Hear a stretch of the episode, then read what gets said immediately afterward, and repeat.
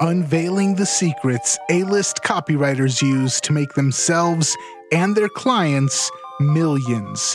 This is the Copywriters Podcast with your host, the world's greatest copywriting coach, David Garfinkel. All right, copywriters, welcome back to the Copywriters Podcast with your host, David Garfinkel, the world's greatest copywriting coach. David, how you doing today? Nathan, I'm great. How you? I am doing fantastic. Always good to be back on the microphone with you and back with the listeners as well. What are we going to be talking about today? Well, today we're going to talk about that four letter word, hype, H Y P E. We're going to talk about how to avoid hype in your copy. Now, is this is this something that is one of those newbie mistakes or is this something that plagues even longtime copywriters? I think it plagues longtime copywriters too. Newbies probably more so, but um, well, let me let me just jump into it, and we can explore that a lot because uh, to me, it's a plague. It, it it gives us a bad name, and it gives people bad results or incredible results with uh, really bad shockwaves afterwards, in terms of you know refunds and and people bad mouthing them and maybe even regulatory actions taken against them. It's one of those things that gives salesmanship as a whole kind of a bad name. I agree. I agree. Well, let me let me tell you where this all starts because, um, and it starts with me. Uh, at least the point of view I'm going to talk about today. Just a few years after I started writing copy, I had a few years of success under my belt, and I started to notice as people were approaching me to be their clients that there were two types. The first kind was a client who was way better at what they did than their marketing indicated. That's the first type. The second type, the second kind of client had really exciting marketing that made big, big promises, but the level of quality of what they delivered didn't even come close to measuring up. You got that first kind, what they delivered was better than their marketing. Second time, the marketing promised a hell of a lot more than they delivered. So once I realized this, I made a decision. And it was hard because I had to turn away a lot of lucrative assignments. But I made this decision. I would only work with the first kind of client. I knew I could help them because once their marketing caught up to the quality of what they were offering, they would make a lot more money. But I was also determined to stay away from the second type of prospect. I wasn't in the business of improving quality of what they delivered to their prospects. I was just in the business of improving marketing. So the best I could do with them, if I was successful, would be to increase the level of fraud in their marketing. No thanks. And that brings us to what we're going to talk about today hype. It was hype in the marketing of the clients I didn't want to work with that pushed me away from them to begin with. But hype remains an ever present mystery, and some would say a big problem too, for a lot of copywriters and marketers in a lot of situations. So, in this episode, I'll explain why and what you can do about it.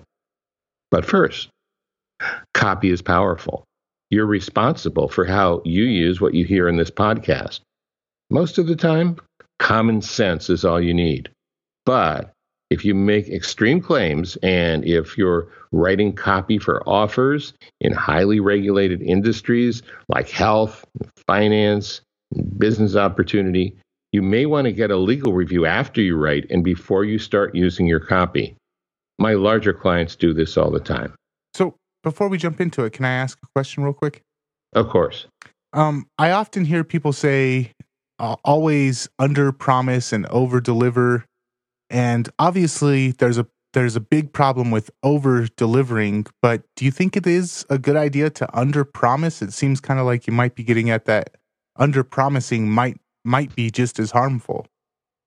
No, I, I I never think that's a real problem unless the over delivery is going to cause some kind of problem that you should have disclosed in advance.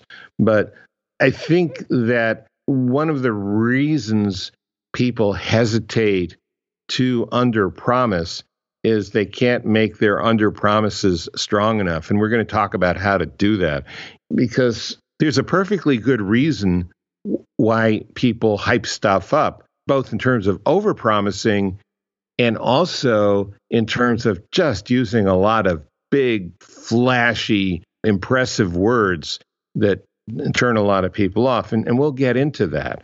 But under promising and over delivering is generally a good idea as long as over delivering isn't going to cause a problem for your client because they really should have known about it in the first place. Okay. Okay, cool. Thanks for that clarification. Sure. It's a great question. So um, let's let's start with a definition of terms. What is hype? And what is mistaken for hype but is not actually hype, and what's simply not hype at all. So, hype is when you make a big promise or a big claim and you can't back it up. That's the simplest, clearest, closest to the ground explanation I can give you. Um, not hype, but it looks like it. it is a big claim that is true, but you haven't proven it. You haven't given enough substantiation, enough solid backup to make it actually believable. And simply not hype at all is usually dry, sterile facts. It would be like if you wrote in the same style that Consumer Reports writes. You know, it may be true and you can you can wave the white flag of high morality, but it ain't going to get you any sales, right? And and and let me explain why there is so much of a problem with hype. You need a big claim and you need to create excitement in your prospect in order to sell. And you can either do this in a positive direction, creating expectancy and excitement and stoking desire, or you can do this in a negative direction by arousing pain, by pointing out negative things, problems people have that could get worse if they don't do something about it. So the easy way out is just to make a bunch of crap up and um, throw it up there without giving a lot of thought as to whether it's true or whether you can prove it, or even if it's true and you can prove it, if people will believe it. And and that's I think where hype comes from. There's another place that it comes from too. I like to talk about my friend John Carlton, who says he's the most ripped off person on the internet, and it may be so. And a lot of people mistake what he does for hype. It's not. Uh, John writes very provocative, exciting copy, but if you analyze it closely, you'll find that every word counts, that he, he trims it down to the most basic thing. And anything he says, he's going to back up with facts, with proof.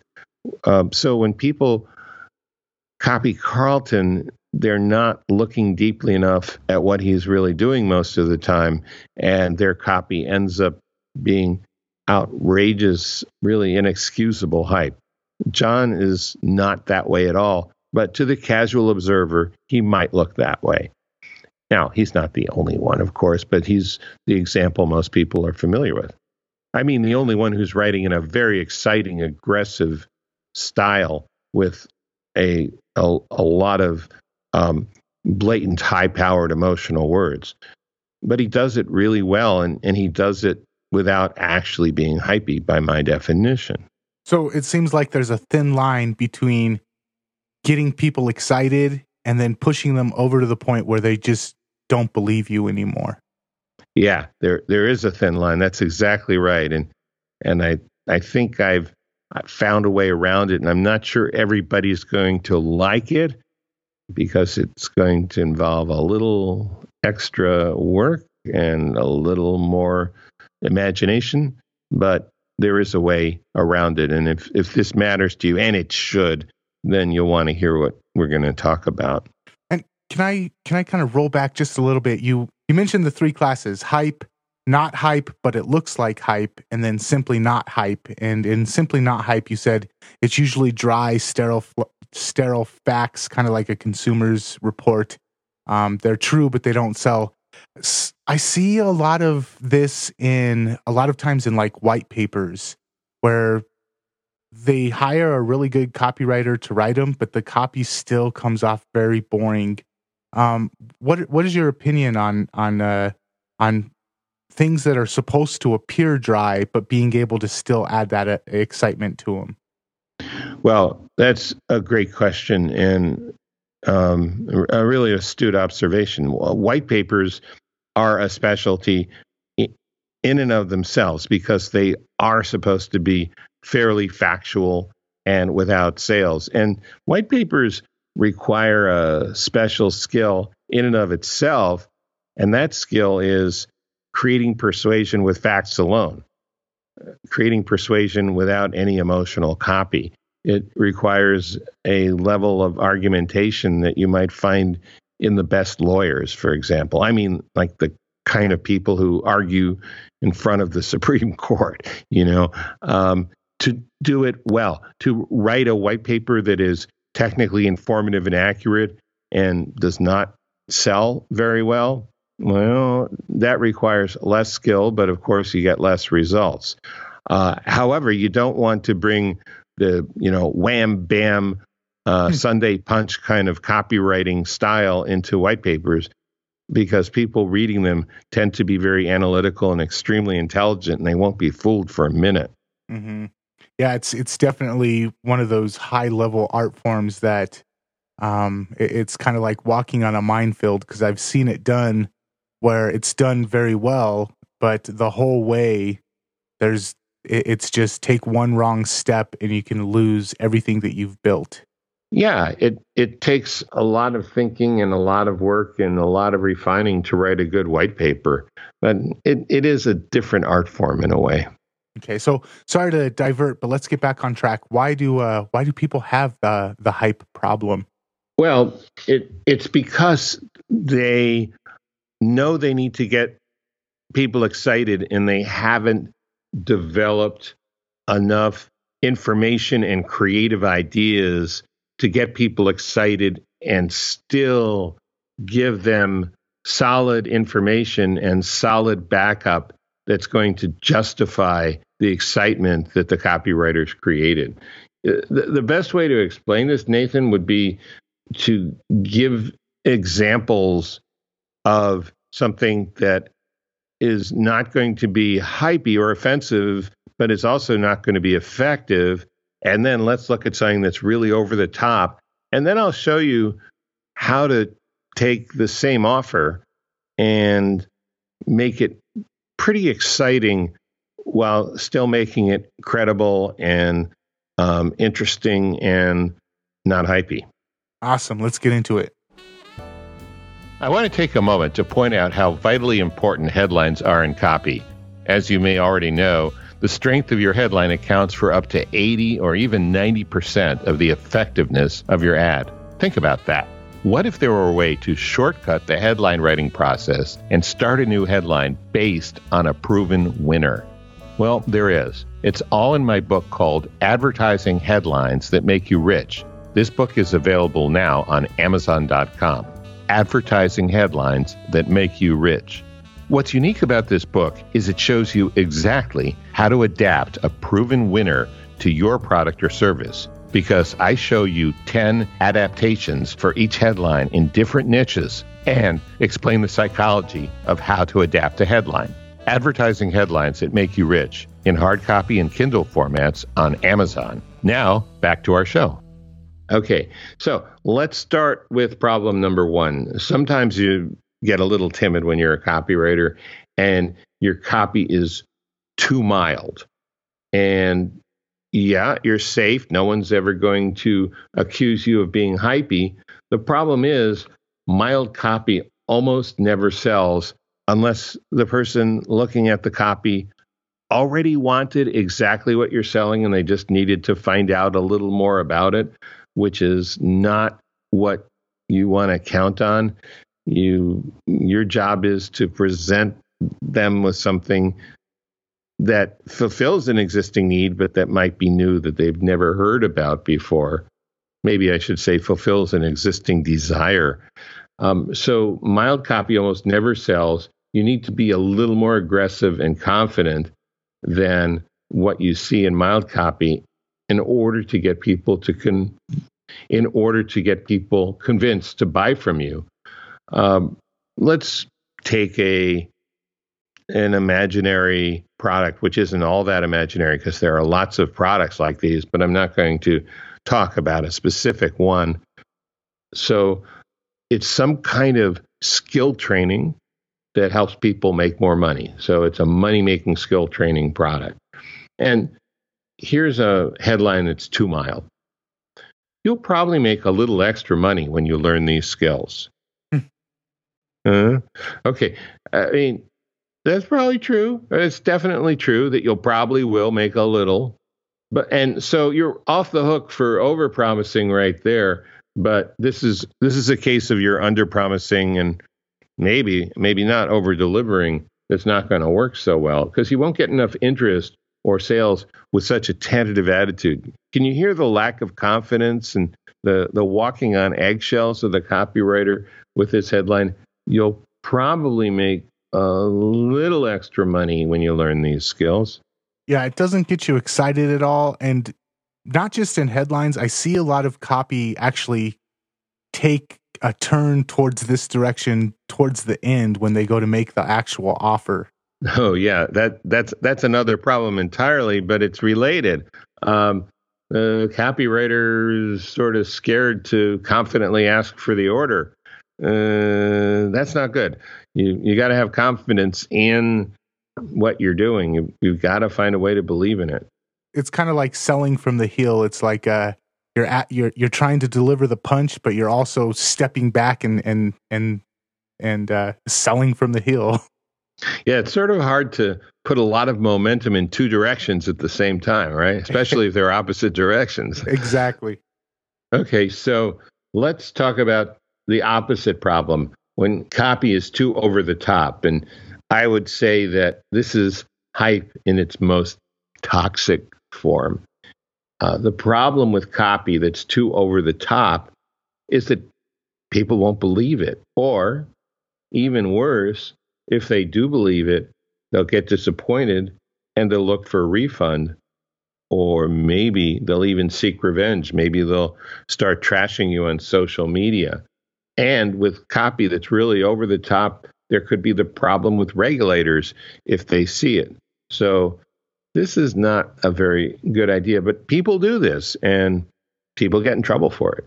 Um, let me give you an example. So here's the same training we're looking at. It's for a money making skill. And here's a headline that's too over the top Make an extra million dollars a month in your spare time.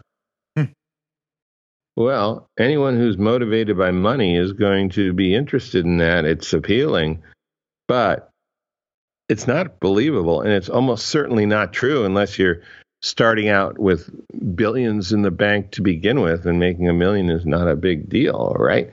Um, so you're going to run into all kinds of problems with a with a headline like make an extra million dollars a month in your spare time, especially if you start to reinforce and develop that promise in your copy. Hmm?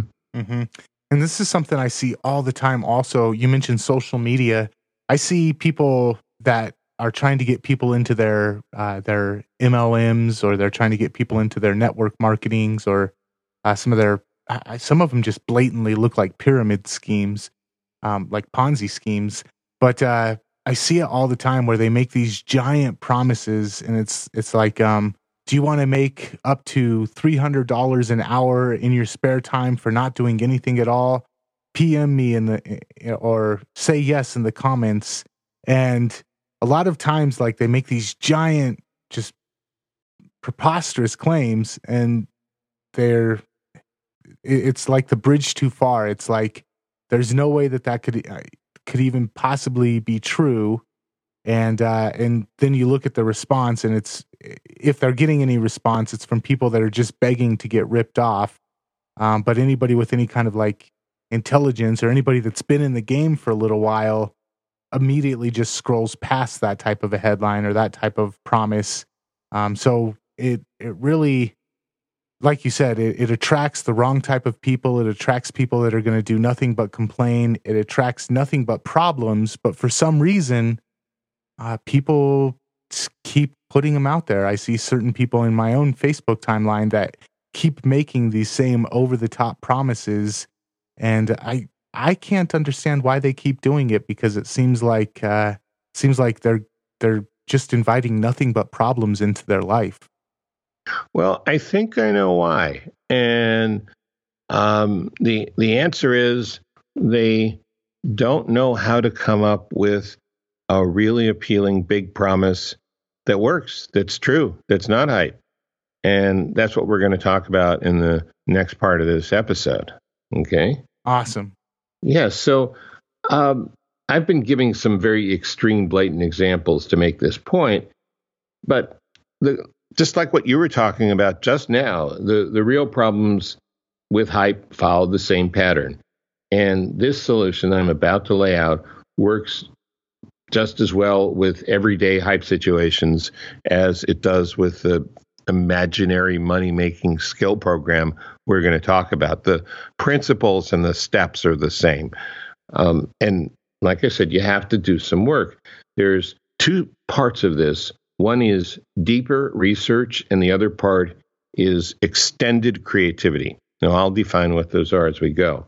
Let's say you have a program like this. It's not a brand new program. You've been doing it for a while and now you're really getting ready to roll it out to the masses okay? So this is a money making program and you've had several hundred students and you know who's doing well. So you get on the phone with your 20 best students because you've been tracking everybody's progress and you ask them a bunch of questions and you sort out what their answers are, and you find out that 12 of these 20 people have actually done what you said, really put their nose to the grindstone, and they've doubled their income in a few months. And six of them say that they would be willing to give you a testimonial or a case study. Okay. So that's the deep research. You're not talking to one person, you're not talking to two persons.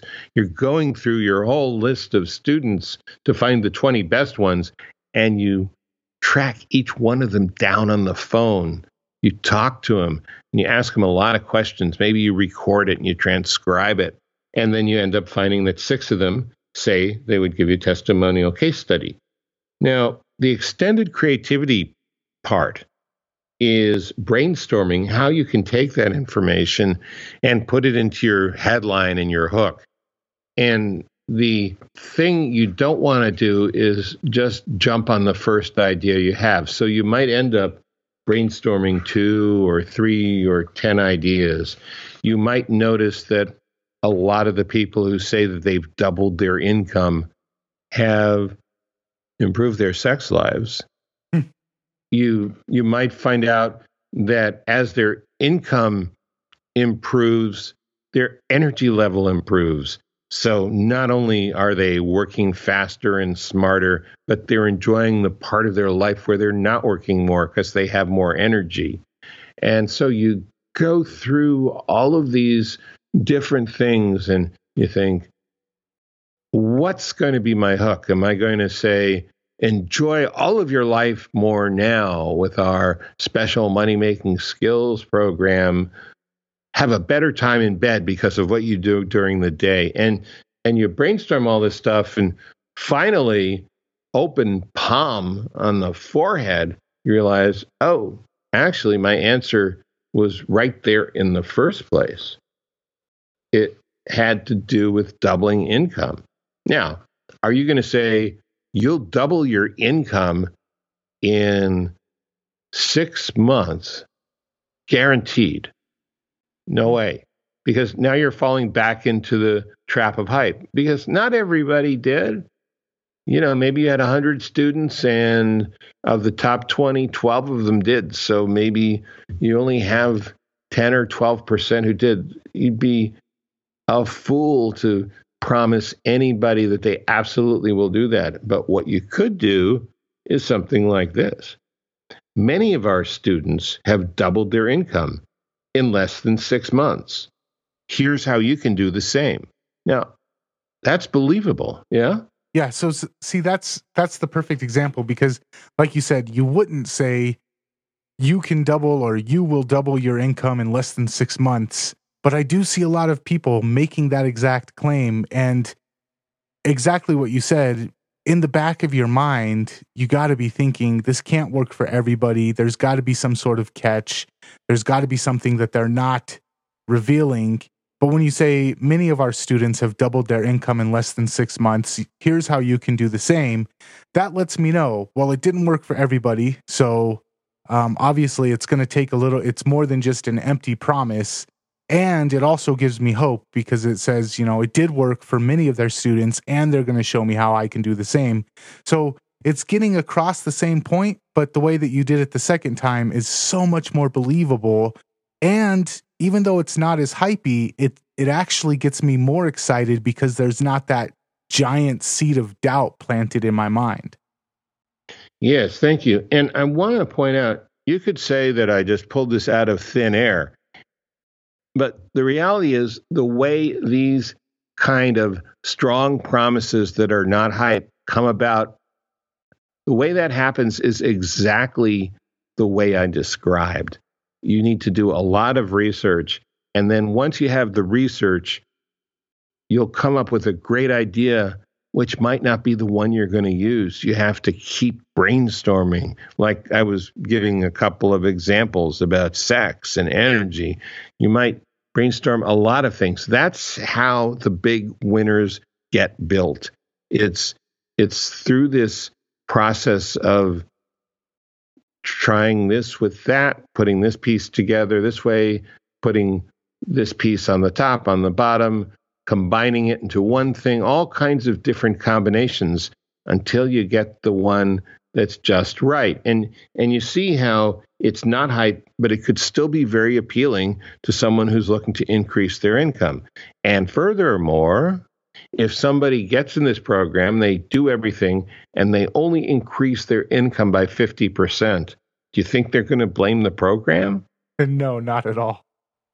But if if if the headline or the offer said you will absolutely double your income and they increase their income only by 50%, how do you think they're going to feel now? right? Exactly. Yeah, exactly. They're going to feel like they were lied to and they feel like they were burnt. And the thing is, I think also uh, it's kind of like separating the wheat from the sh- from the chaff. The the two different styles of writing the headline. The one is going to attract people that are actually smart. The the the uh, many of our students have doubled their income in less than six months. Here's how you can do the same. That's going to be attractive to people who who are actually um, thinking. They're not just the people that are emotionally manipulated. They're not the people that make super rash decisions. The other one, you can or you will double your income in less than six months. That one's going to attract a different type of people, and those type of people are more than likely not going to be nearly as qualified as the people that are going to be attracted to the more realistic, more realistic claim. So what you're saying is impulsive idiots don't always make the best customers? They make great suckers, but they make horrible customers. Exactly. I mean, I agree with you. I, I think it's an it's an excellent point, and and there's a sort of a corollary to what you're saying, Nathan, which is that the way you phrase your headline is going to determine the quality of people you attract, the kind of people you attract. So, yeah, really great Great observation. All right, so let's continue. Well, the thing is, when you when you have a headline like many of our students have doubled their income in less than six months, here's how you can do the same. That works. It's bold, it's on the edge, but it's not hype. It's true, and you can prove it. More than that, you're not saying that the prospect will do it. You're saying that they can, and then you can lay out the things that the people who have doubled their income are willing to share that they've done. Of course, not everyone's going to do that, but as long as most people can, then you've got a decent headline. And like you say, you're going to be much closer to attracting the right people. So here, here's the bottom line in hype. If you take your promise to the maximum, not of what you can imagine or what's going to bring in the most people, the most dollars, but if you take your promise to the maximum of what's possible. What's possible. And then you let your prospect know that it's possible, but not everyone will do this. Yet, if they follow instructions, do the work, use the method correctly, use the product correctly, and so on, it's possible for the prospect to do that well. Then you have solved the hype problem. That's that's how you do it. Nice. I think that uh, I think that this is like we started off by saying. I think that this is something that, especially when you're first getting into it, it's really hard to find that find where you draw that line. And so many times people either completely overstep it or don't even come close to reaching it. And that explanation, pro- take your promise to the maximum of what's possible. That's where you draw the line at. Yeah, absolutely. And you know, the skilled marketers do that. My my clients, uh, you know, Agora Financial, who has a lot of um, investment promotions for information about investments, they're always very careful to do that. Um, and a lot of my smaller entrepreneurial clients do that. Or when they start to step over the line, I gently nudge them back because I don't want them to get in trouble and be unhappy with their customers. Yeah, exactly. Well, David, thank you so much. That that's even for me as somebody who I don't really struggle with it, but that last little takeaway, take them to the take them to the maximum of what's possible and don't go any further than that. That just added a whole new sense of clarity for me. So thank you so much. Oh, you're welcome. Thanks for having the conversation with me. This has been something on my mind for a long time, and it's it's really great to be able to spin it out and and share it with our listeners. Awesome. Well, I'm sure that the listeners out there appreciate it as much as I did. And what do we have when we come back next week? We're going to be talking about increasing copywriter confidence. Mm, so kind of the kind of the opposite of the problem we were addressing today. Hmm, yeah, I guess so. Yeah. awesome. All right. Well, copywriters, this has been another episode of the Copywriters Podcast with the world's greatest, proving it over and over again, the world's greatest copywriting coach, David Garfinkel. Thank you so much, David. Thank you so much, listeners. We will check you next time. Thanks, Nathan. See you all later. Bye.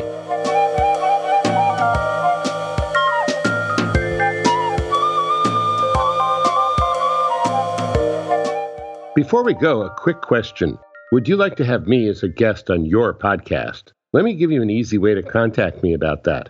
We've put up a form on garfinkelmedia.com, and it won't take much more than a minute to fill it out. So if you'd like to have me on your show, just go to garfinkelmedia.com and fill out the form. That's garfinkelmedia.com. Thanks, and see you next time on the Copywriters Podcast.